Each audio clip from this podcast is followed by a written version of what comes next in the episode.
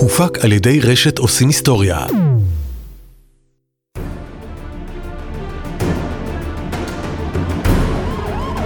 משטרת ישראל מציגה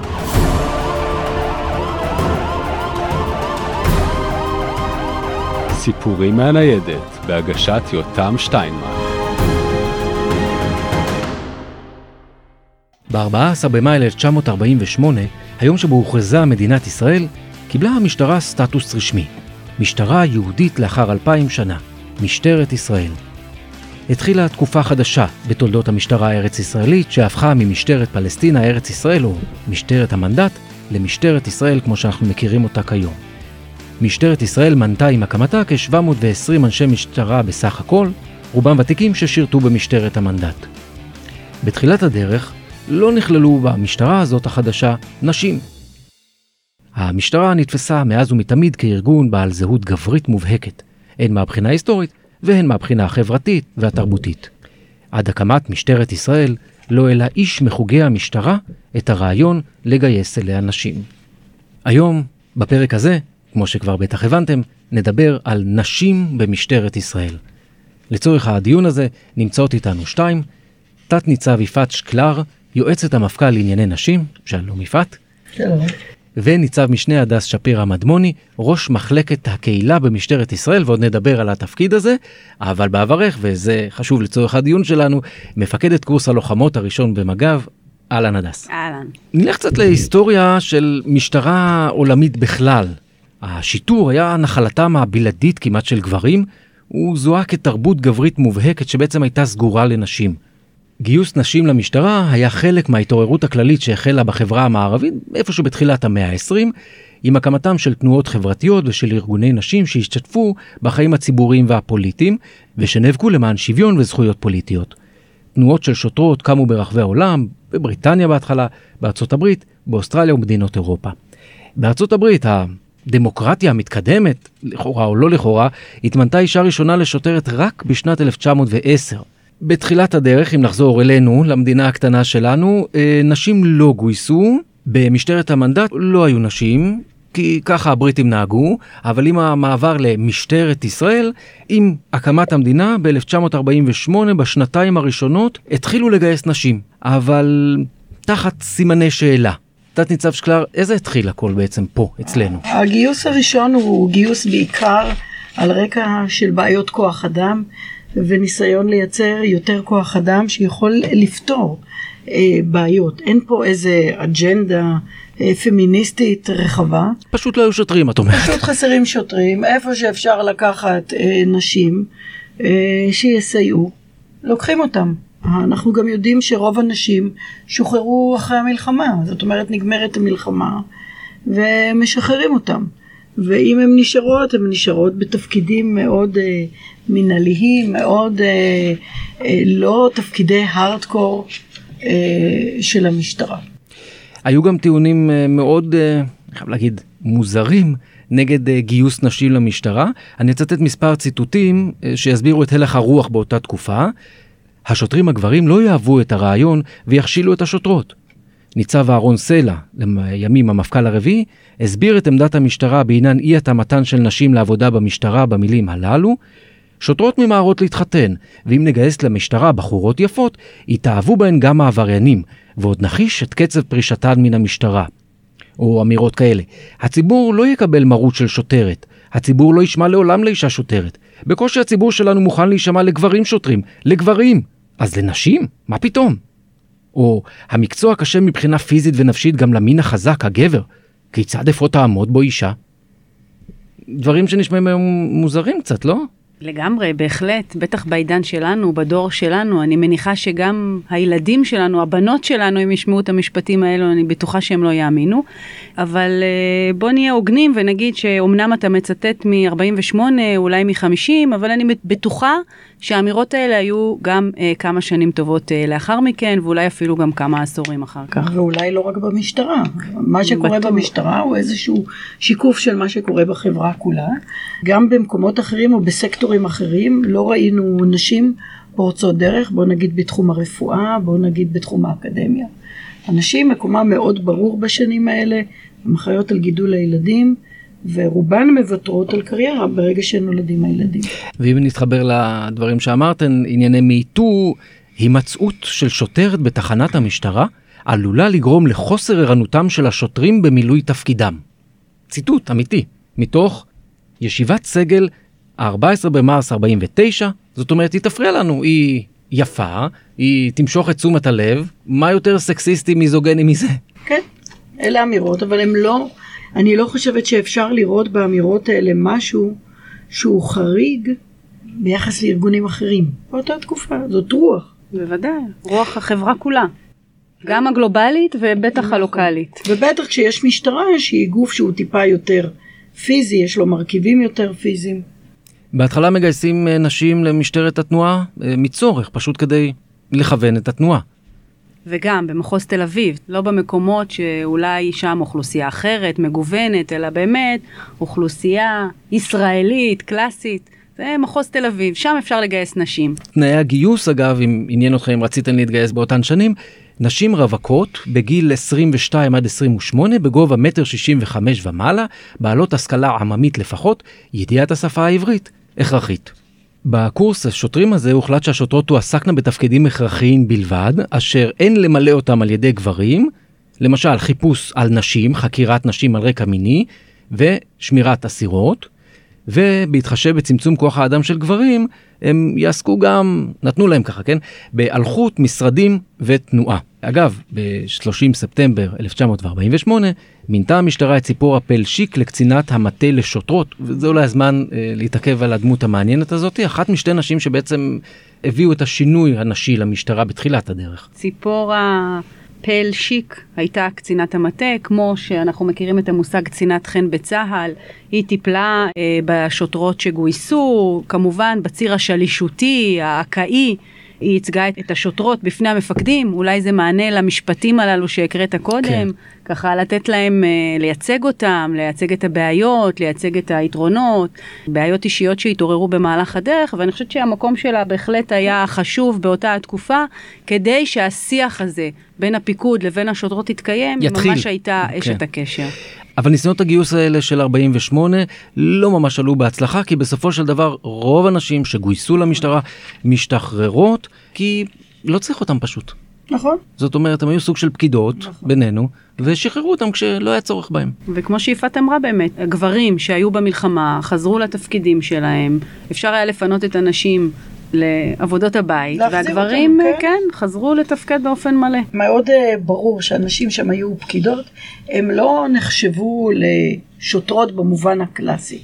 הם מילאו תפקידי פקידות, אבל הם לא היו שוטרות במובן שאנחנו נרצה לדבר עליו היום במאה ה-21. יש איזשהו מספר שיא, ואז עד 1957 יש פשוט ירידה, עזיבה של אנשים, ורק בראשית 1960 יש אה, התעוררות. אם דיברת על תפקידים אה, משמעותיים, קצינות בשנים האלה יש אחת, שתיים, שלוש, אפס, אחת, שתיים, זהו. כן. וגם זה בתפקידים מאוד משרדיים, נגיד את זה ככה, בטח שלא בשטח. גם אם היו בשטח, אז זה היה במקום שהייתה נדרשת אישה לטובת העניין. זאת אומרת חיפוש על נשים, זאת אומרת שמירה על הצורות. במקומות האלה הנקודתיים באמת היו אותן שוטרות בודדות בתפקידים שהיו יותר שיטוריים. אבל זה ממש ממש היה במשורה. ואז, בשנת 1960, עמוס בן גוריון, מפקד מחוז תל אביב, מקים יחידה ניסיונית של שוטרות סיור. זה בעצם קפיצת מדרגה. אני חושבת ששם מתחילה המהפכה. היא לא שייכת למשטרה כולה, היא שייכת לאדם אחד, ולימים קראו לזה השיגעון של עמוס. הוא נסע לאנגליה, הוא ראה שוטרות ציור ברחוב, חוזר ואומר, תשמעו, אני ראיתי שוטרות. וסגל הפיקוד אה, ממש אה, לא מבין איך הוא מעלה כזה רעיון הזוי. בטוח שזה איזה שיגעון. הם ש- אומרים שאישה לא יכולה להיות מפקדת, או לפקד על אנשים. שמה שמתאים לאנגליה לא מתאים אה, למדינת ישראל, בטח לא עם הבעיות הביטחוניות שיש לנו. הם חשבו שזה באמת לא, לא מתאים. יעבוד. הם באמת האמינו שזה לא יעבוד. וכמו שהיום יכולים להגיד למפקדים, בסוף אני אחראי פה על הביטחון, כן. ואני אתן פה את הדין, אז הוא רוצה להיות בטוח שהוא נותן את המענה הטוב ביותר. אבל הוא לא מוותר.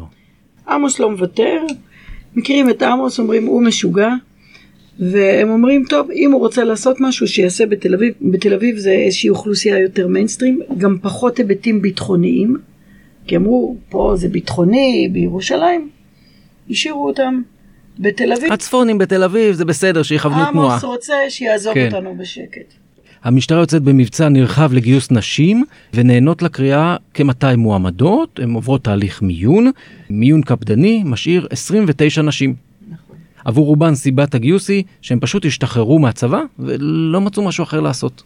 אני דווקא חושבת ש-200 זה מספר מאוד יפה ומכובד, וקודם כל בעיניי זה מעיד על זה שהם האמינו בעצמן, והאמינו שהן יכולות לעשות את התפקיד הזה, וזה מעורר תקווה, אני חושבת שכל הכבוד להם. נכון. מגויסות 29, ורק 24 מסיימות את הקורס. שמבחינת אחוזים בואו נראה רגע להקביל את זה שנייה להיום. גם בלוחמות, אה, 30 וכמה שנים אחר כך, זה פחות או יותר המספרים. הן עוברות uh, קורס הכשרה, בעצם כמו הקורס שעוברים הגברים פחות או יותר, אבל עם התמקדות עדיין בדברים שצריך, uh, נקרא לזה אינטליגנציה רגשית, גישה נשית, כמו כיוון ילדים לבתי ספר, ויסות תנועה, הסדר תורי קולנוע, כן? אה, זה מה שעסקו באותם פעם במדינה. כן. הן לומדות גם לטפל באירועים שוטפים כגון הפרות סדר ציבורי, סכסוך בין שכנים, מפגעי רעש, פיזור התקהלות וסיוע לציבור במצבי החירום. האמת, לא רע, כי זה דבר שדווקא נשים יכולות להביא מעצמן ולפתור עניינים ולא להסלים אותם. אני חושבת שמה שעוד בלט זה באמת הסיפור של עבודה מול הקהילה, מול הציבור. הרעיון הזה שהמשטרה היא משרתת את הציבור. פחות עיסוק בעבירות אה, של עבריינות, אלא באמת יותר הסדרה מול הקהילה, מול גנ"ש. האוכלוסייה.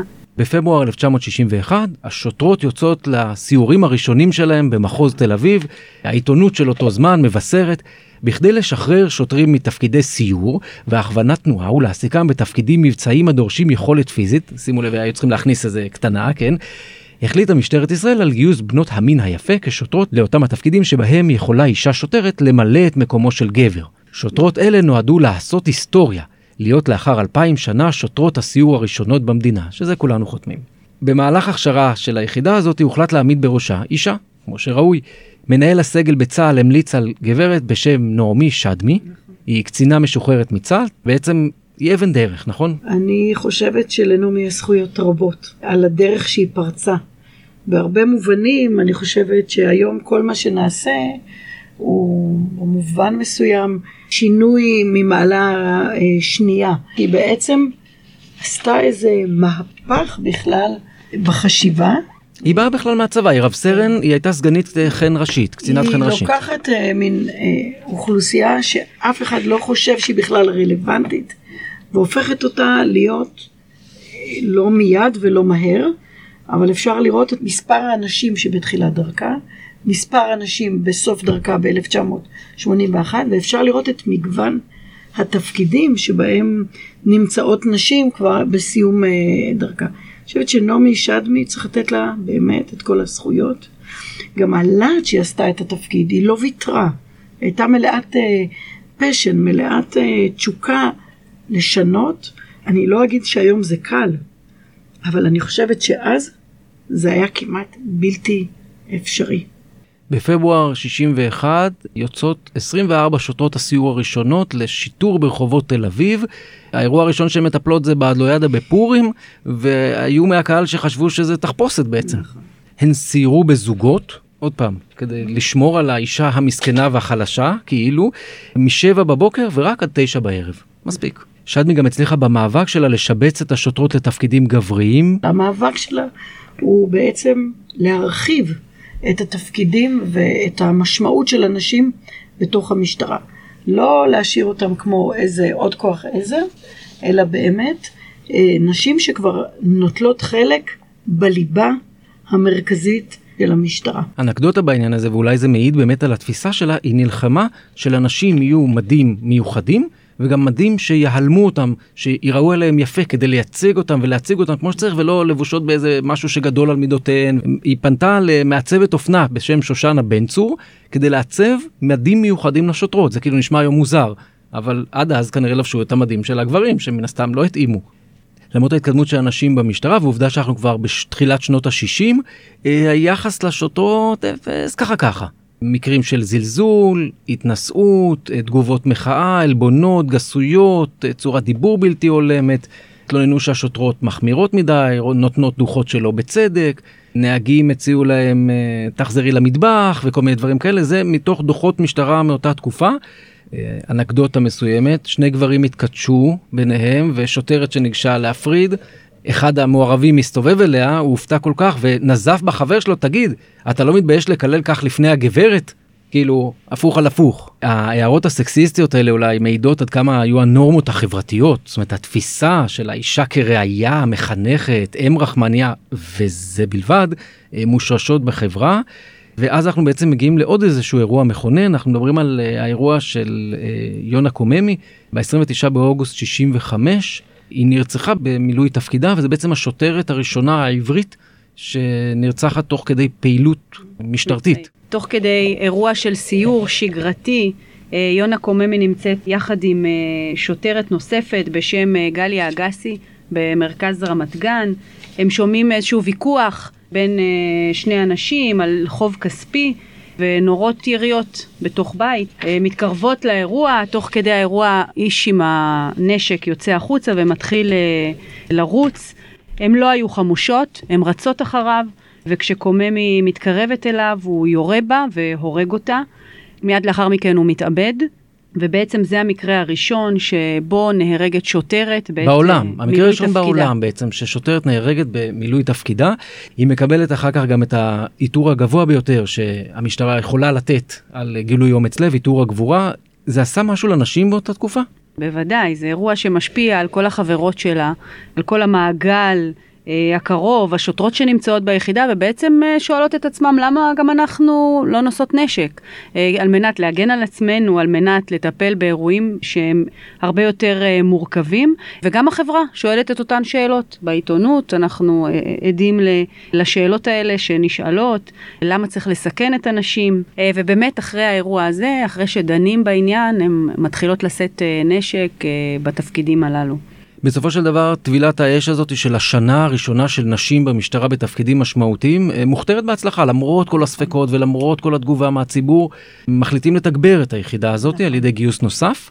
ב-63 שדמי מסכמת את העניינים ואומרת עברנו את שלב הבראשית הסיכום שלנו הוא חיובי ביותר הוכחנו לעצמנו למשטרה ולציבור כי אנחנו ממלאות את התפקידים המוטלים עלינו באופן הטוב ביותר. אני רוצה רגע להגיד משהו על עמוס בן גוריון. אני חושבת שזה משהו שכשמסתכלים ככה על ההיסטוריה, אז uh, הוא לא מפתיע. בתפיסה שלו ובגישה שלו, שהיא יחסית uh, חדשנית ומודרנית, צריך לזכור שהוא בנו של uh, בן גוריון, ובן גוריון מהיום הראשון החליט שבצבא ההגנה לישראל ישרתו נשים וגברים. ולא הייתה דילמה בעניין הזה. זאת אומרת, גם הצבא, שהוא מאוד גברי והתפקידים שלו הם בלחימה מול אויב, היה ברור שהחוק לא שונה. ואנשים יתגייסו בדיוק כמו הגברים, וחוק שירות החובה יוטל גם עליהן. אני חושבת שעמוס בן גוריון שגדל בבית הזה, עם התפיסה הזה, הזו, לא מפתיע שדווקא הוא זה שהכניס את הנשים לשירות במשטרה. בסאבטקסט שלך את אומרת בעצם, הכל מתחיל בחינוך, הכל מתחיל בבית. בבית, כן.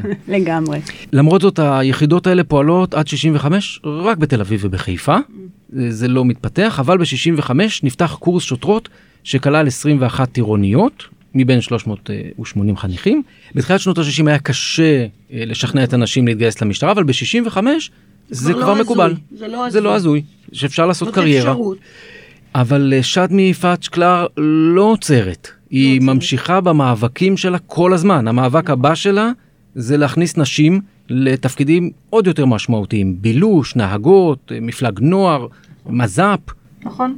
רואה בעצם את כל התפקידים פתוחים בפני השוטרות, ומעבר לזה היא אומרת, זה לא רק מקום שבו יש לך פרנסה, זה מקום שבו את יכולה לתכנן קריירה שלמה. זאת אומרת, קריירה של אישה במשטרה הופכת למילה שהיא כבר לא גסה. היא עדיין גסה, אבל לפחות בתפיסתה, היא לא גייסה את הנשים בשביל שהם יפרנסו או יישאו בנטל רק, בטח שזה חשוב אבל זה לא רק, והיא חושבת שצריך לאפשר לנשים לפתח קריירה לצד אה, השתכרות אה, נאותה, שזה ברור שכשאת מתקדמת ההשתכרות היא גבוהה יותר.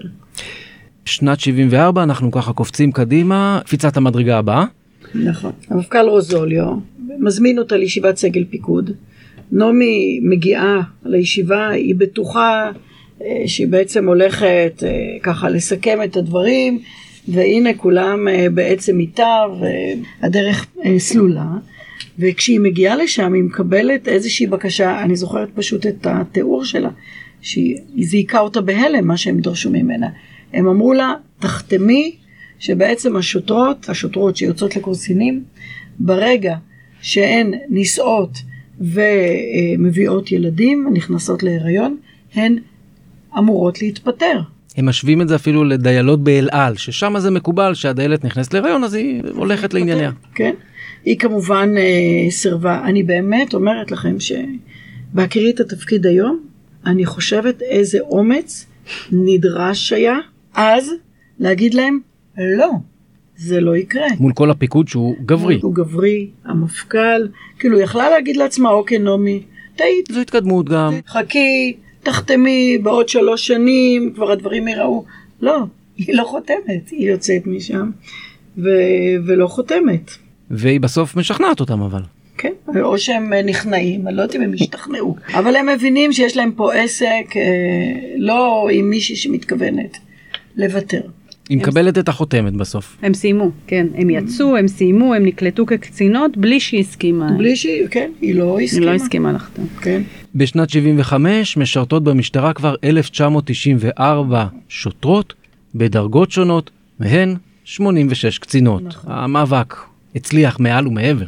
בשנות ה-80 השתתפו לראשונה קצינות משטרה בקורס קצינים מתקדם, שנמשך שנה, שכולל גם לימודים אקדמיים, קצינות בחירות אחדות, אף נשלחו למכללה לביטחון לאומי, אה, ובעצם ב-81 אה, שדמי פורשת לגמלאות, והיא מביעה שביעות רצון מאוד גדולה מההשתלבות המקצועית והחברתית של השוטרות האלה, אבל היא עדיין לא מרוצה, זאת אומרת, היא רוצה עוד. היא אומרת, אני מצטט, המעגל עדיין לא נסגר, ויש מקום להמשיך לשנות ולשפר.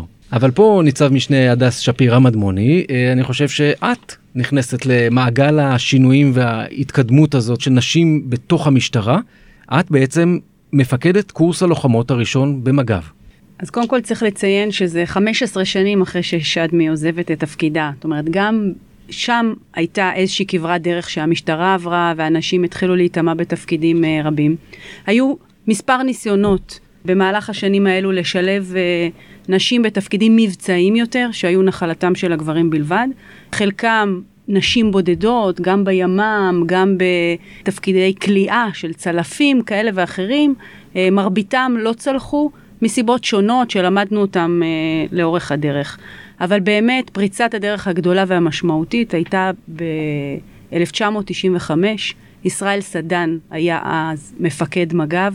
וכמו שאולי באופן מאוד דומה לתקופתו של עמוס בן גוריון, מחסור בכוח אדם, יחד עם תפיסה חברתית מאוד אה, מתקדמת, הובילו אותו אה, לשינוי הגדול.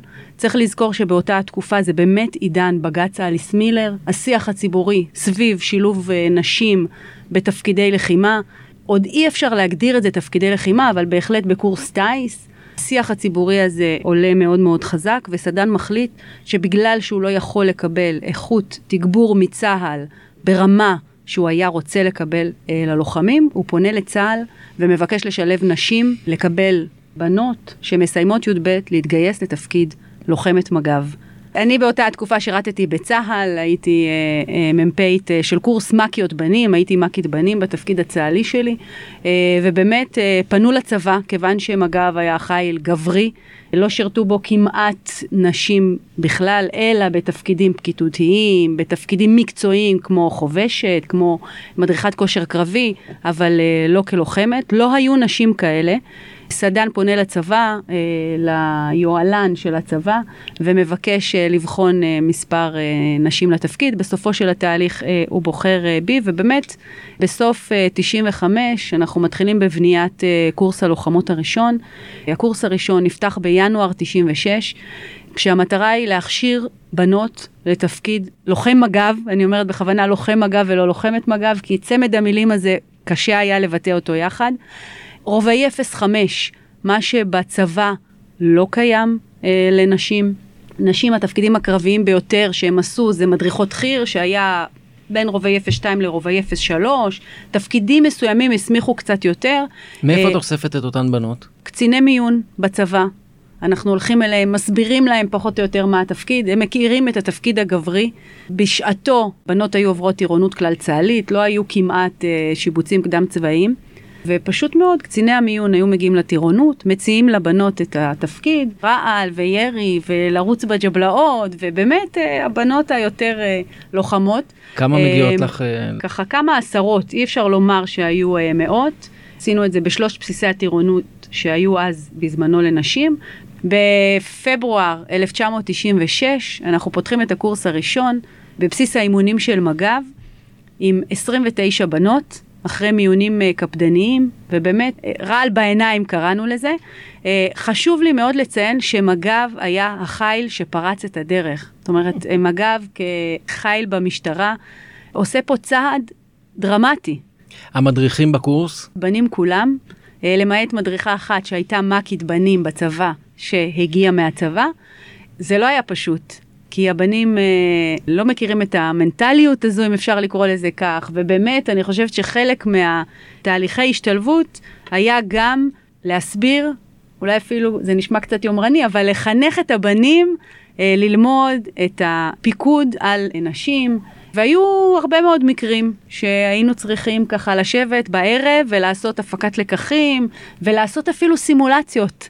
זה מצחיק לומר, אה, בנות שהבינו שאנשים, שהגברים לא כל כך מבינים, ולא יודעת, קמה בבוקר פחות טוב, הייתה אומרת בערך פעם בשבועיים למפקד שלה, היום יש לי מחזור, כואבת לי הבטן, אני לא יכולה.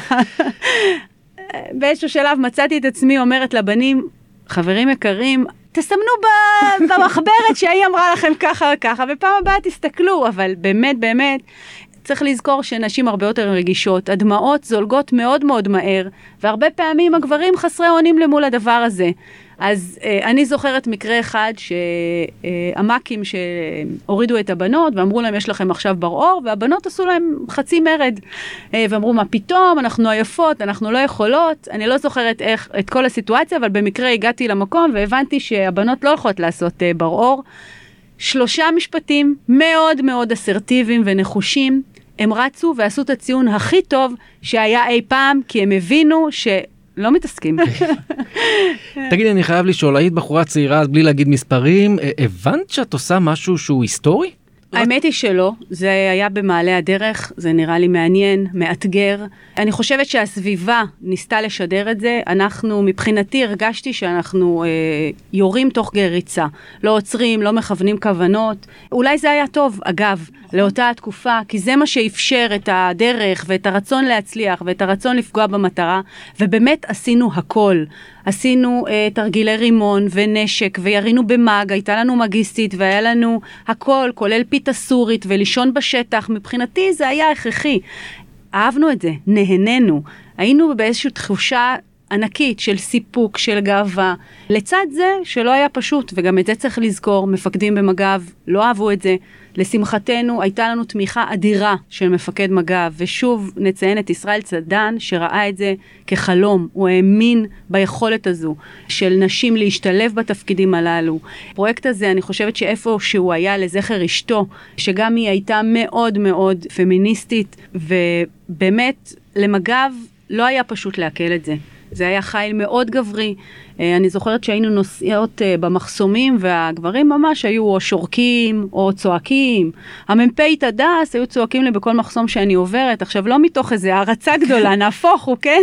זה היה לגמרי אה, מתוך, בבדיחות הדעת. היו הרבה מאוד קשיים. סרגל המאמץ לא נבנה מתאים לנשים. הרבה מאוד מהבנות היו להם שברי מאמץ. התזונה לא הייתה מותאמת, נדרש הרבה יותר אה, סידן ועוד כל מיני מרכיבים. לאט לאט אה, למדנו להתמודד, שוב, תוך כדי ריצה, למדנו להתמודד גם עם הדברים האלו. הלכנו לצה"ל לנסות ללמוד, לא היו לנו מענה, נהפוך הוא. לאחר מכן הם אלו שבאו ולמדו ממג"ב איך משלבים נשים בתפקידי לחימה, איך בונים את סרגל המאמצים. הבאנו לבנות קצת יותר uh, מוצרים עם סידן וחלב. קנינו להם נעליים מיוחדות. כי הנעליים המשטרתיות של הלוחמים, הצבאיות, לא התאימו לבנות, קנינו להם נעליים מיוחדות שישמרו להם אה, על הרגליים שהיו אורתופדיות יותר. גם כאן זה יצר איזה חוסר שוויון בין הגברים לנשים. תשומת הלב הזו שהיינו ככה עטופות, לא עשה את החיים קלים יותר. אחרי כל הקשיים האלה וכל ההתאמות האלה, בסוף אבל את מקבלת מבחינה מקצועית יחידה ברמה גבוהה באותן שנים? חד משמעית כן. אחד הדברים שקיבלנו מהצבא כתגבורת היו נשים ברמה מאוד גבוהה, עם קבעות של קצונה ומעלה. אין ספק שלאור איכות התגבורת, ההצלחה של הבנות הייתה מרשימה. ההישגים שלהם היו מאוד גבוהים, המוטיבציה שלהם אה, להצליח הייתה מאוד גבוהה. בכל אה, הסמכות הירי והברעורים וכולי, אז עשו מאמצים כבירים כדי לסייע להם, נתנו להם יותר מדריכים, יותר שעות, יותר כדורים, קרקע פוריה להצלחה. ומעבר לזה שהייתה לזה הילה, וגם זו סיבה נהדרת להצליח. לא הייתה תוכנית טלוויזיה שלא הראו אותנו, ולא היה רעיון שלא היינו שם, ובטקס הסיום של הקורס הראשון, הבנות כיכבו בכל... את עצמך היית במעגל המפורסם של דן שילון בזמנו. כן, נכון.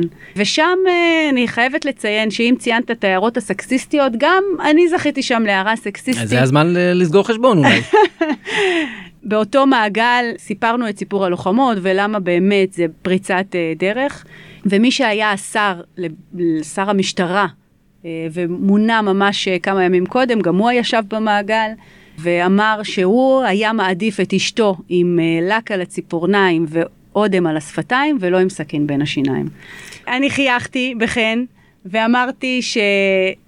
התפיסה הזו בעיניי היא לא התפיסה הנכונה, ואני מקווה שיחסינו ישתפרו בהמשך, כי אחרת אני לא אוכל להמשיך במשטרה. לצערנו, הרבה נשים, גם בעבר, גם האימהות שלנו, היו להם הרבה חלומות שהם נאלצו לוותר. בעצם נפתחה להם פה הדרך, והחלומות התעוררו, ואני רואה את זה גם, גם היום, שנשים אומרות לי, הערת לי את החלום, הערת לי את החלום.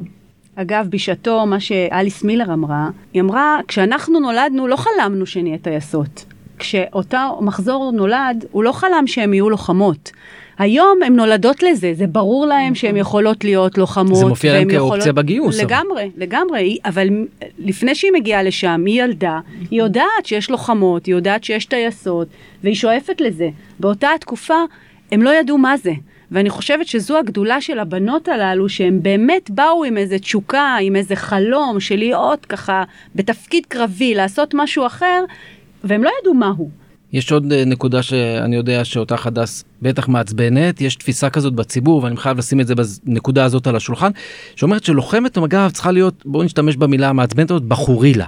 כן? אישה גברית, כוחנית, שהיא לא נשית, הרי מי הולך אה, עם כזה ציוד על הגב ועם עלה ביד ונשק אה, בהחטף? חייבת להיות מישהי שהיא לא נשית, היא גברית יותר. זה מצטרף לאמירות מ-48? זה מצטרף למה שאומרים בטוקבקים, אני לא יודע. אבל זה הזמן אולי לענות לטוקבקים האלה. אז ממש לא. אני חושבת שאין שום הבדל, ולא צריך להיות הבדל, ולוחם ולוחמת, אות... למה לא אומרים את זה הלוחם? מה, חייב, הלוחם חייב להיות איזה גורילה, איזה מישהו שהשרירים שלו, אה, והוא אה, נפוח וגבוה? ממש לא. אישה יכולה להיות אמיצה, יכולה להיות לוחמת, יכולה להיות נחושה, יכולה להיות עם רעל בעיניים, בלי להיות לא אה, גדולה ולא בכל, ובטון גברי, ולאמץ לה איזה מנהגים כאלה שנראים, או סטריאוטיפים אה, גבריים.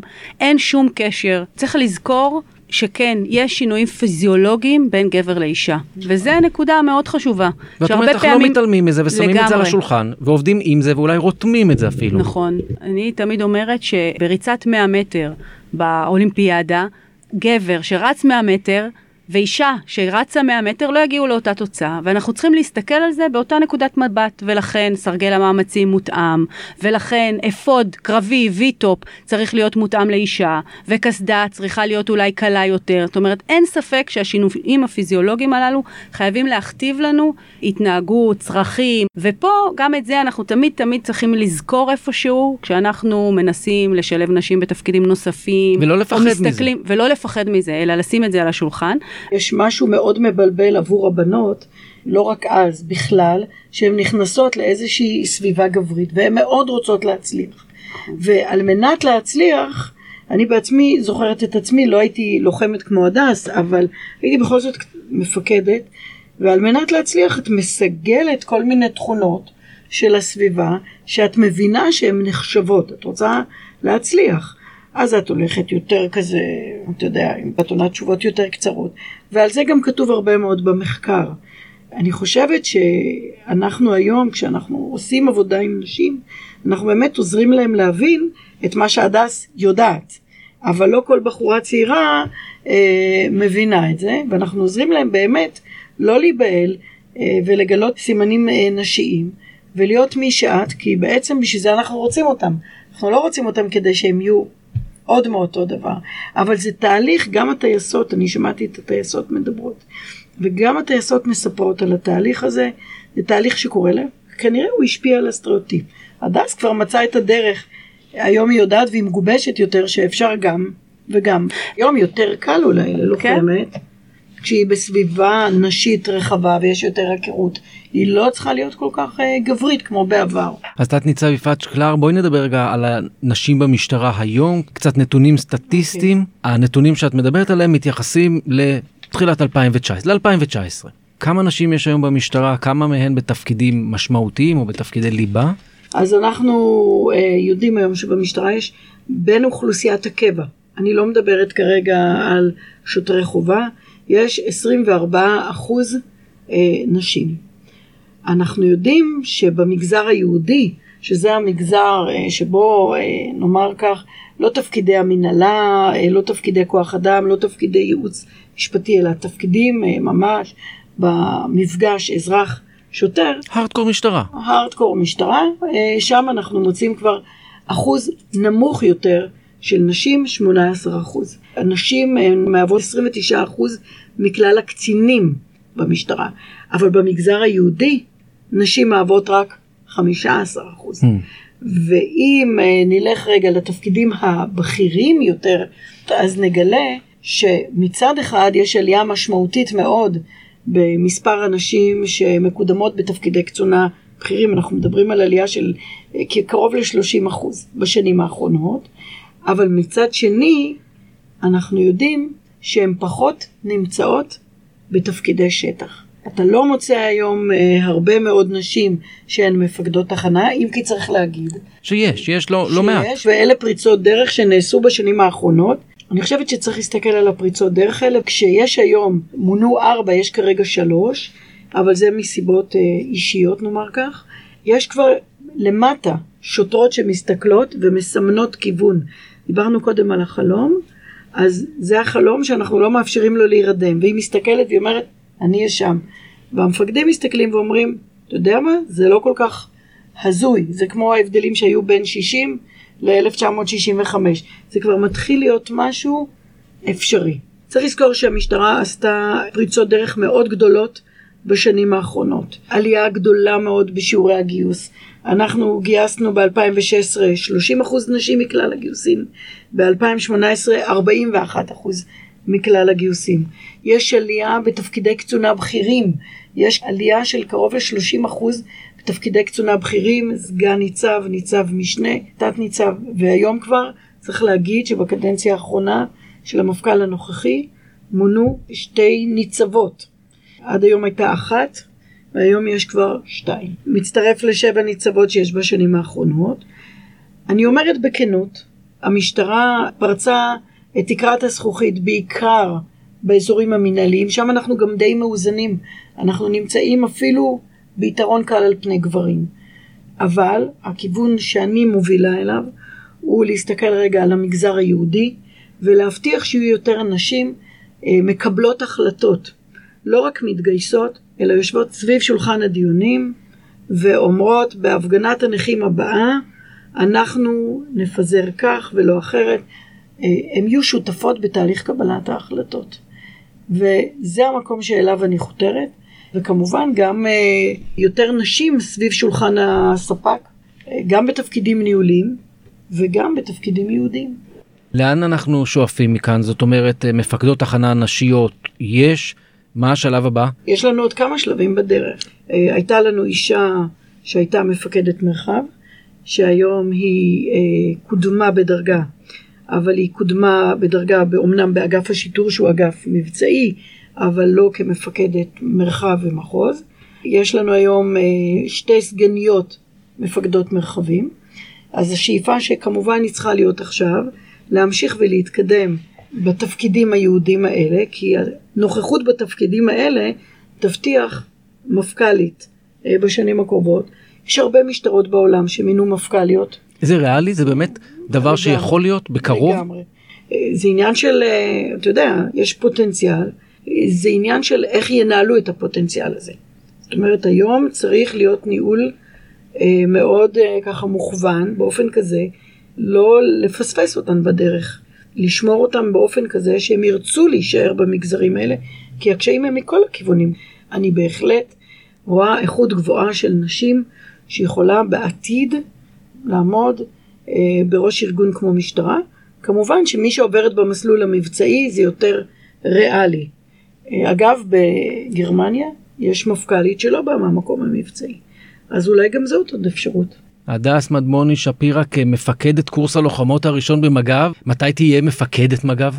הלוואי ותהיה, אני חושבת שבהחלט יכולה להיות, ללא ספק. אה, מישהי שצמחה במסלול שדיברה עליו יפעת, בין אם זה במשטרה הכחולה ובין אם זה אה, מג"ב, לא ירחק היום, אבל זה בהחלט אה, יגיע ואני מקווה לכך מאוד. בשביל שהדברים האלה יקרו, צריכים לקרות מספר תהליכים ביחד. קודם כל, תפיסות זה אחד הדברים המרכזיים, ואנחנו רואים שיש איזושהי הגמשה בתפיסות. אבל יחד עם התפיסות, ארגונים אה, יצרו לאורך השנים פרקטיקות אה, מדירות. אה, לא באופן מכוון, לא המשטרה דווקא, אלא העולם כולו מדיר נשים. האופן שבו ממיינים, התרגילים שאותם צריך לבצע במיון. זה לא משהו שמישהו ישב וחשב איך לא יהיו נשים. אבל בפועל, לנשים יותר קשה להשתלב במקומות כאלה, יותר קשה להם לבלוט. לכן, האתגר הגדול של ארגונים בכלל, הוא לקחת פרקטיקות שהן מדירות, ואיך אנחנו יודעים אם פרקטיקה היא מדירה? כי אנחנו רואים את מבחן התוצאה. כן. בסוף היום יש יותר גברים מפקדים. זאת אומרת, זה לא טוב או רע יותר, זה פשוט אחר, זה פשוט וצריך אחר. ליהנות מהיתרונות ו- תוך ו- הצנעת החסרונות. לייצר, צריך לייצר פרקטיקות כאלה שמאפשרות הכללה של כולם, שמאפשרות לכולם סיכויים שווים. אני רוצה לרגע בנימה אופטימית להסתכל קדימה. אני מסתכלת על הבת שלי, על הבנות שלי, ואני מסתכלת על התקופה שהן יגיעו. צבא, למשטרה אולי, למג"ב או לתפקיד, אולי. למג"ב, חד משמעית, או לתפקידים uh, במגזר הציבורי שזה היינו הך. אני חושבת שהחברה שלנו היום מסתכלת על הדברים אחרת. כשהילדים שלי בבית רואים את הנטל שהוא שוויוני מאוד בין בעלי לביני, ורואים שהוא גם מוציא את הילדים ולוקח אותם יותר ממני אפילו ועושה את כל הפעילות ההורית הזו שפעם באמת הייתה נחלתן בעיקר בעיקר של אנשים הסביבה הזו שיפעת דיברה עליה תיראה אחרת לגמרי מבחינת אני מקווה שהבן שלי יישב במקומות הללו, או שהבת שלי תשב במקומות הללו, מבחינתו זה יהיה מאוד טבעי ומאוד מאוד נורמלי. התחלת בשוטרת הראשונה שגויסה ב-1910, עברנו 100 שנה, קצת יותר מאז. אין לי ספק שבעוד 20-30 שנה השינויים ממעלה שנייה יתקיימו בהכרח, והבנות יהיו גם בתפקידים הפיקודיים הבולטים ביותר, ושאלה כזו שהאם תהיה ממ"זית, האם תהיה מפכ"לית, כבר תהיה שאלה שהיא לא רלוונטית, כי זה ברור שזה... השאלה תהיה מי, אם היא מוכשרת מספיק. אם היא טובה בדיוק, מספיק. חד משמעית. זו גם שאלה, אין ספק. אחד הדברים שככה נחשפתי אליהם, שנכנסתי לתפקיד, ככה אולי הכרתי, אבל לא הבנתי שנשים עד לפני מאה שנה לא, לא. קיבלו את זכות, ההצבעה. עכשיו אני שואלת את עצמי היום, איך יכול להיות? ב-1970 בשוויץ לנשים עוד לא הייתה זכות הצבעה. יש פה דברים שהיום ש- נראים לנו הזויים, נכון. ו- ושוב, אני חושבת ששאלה כזו, גם היא בעוד אולי כמה עשורים, תהיה שאלה שנשמעת מוזר. תת ניצב יפעת שקלר, יועצת המפכ"ל לענייני נשים, ניצב משנה הדס שפירא מדמוני, ראש מחלקת קהילה במשטרת ישראל. תודה רבה לשתיכן, וכולי תקווה שאולי כמו שאימא שלי פעם אמרה, תנו לנו לנהל פעם אחת, לניסיון, בואו נראה מה יקרה, בסדר? לי אין ספק. תודה רבה לשתיכן. תודה. אם אתם רוצים לדעת עוד על משטרת ישראל והתפקידים שמילאה בתולדות המדינה, אתם מוזמנים ומוזמנות לבקר בבית מורשת משטרת ישראל ולפגוש מקרוב את ההיסטוריה שלא הכרתם. פרטים באתר policmuseum.org.il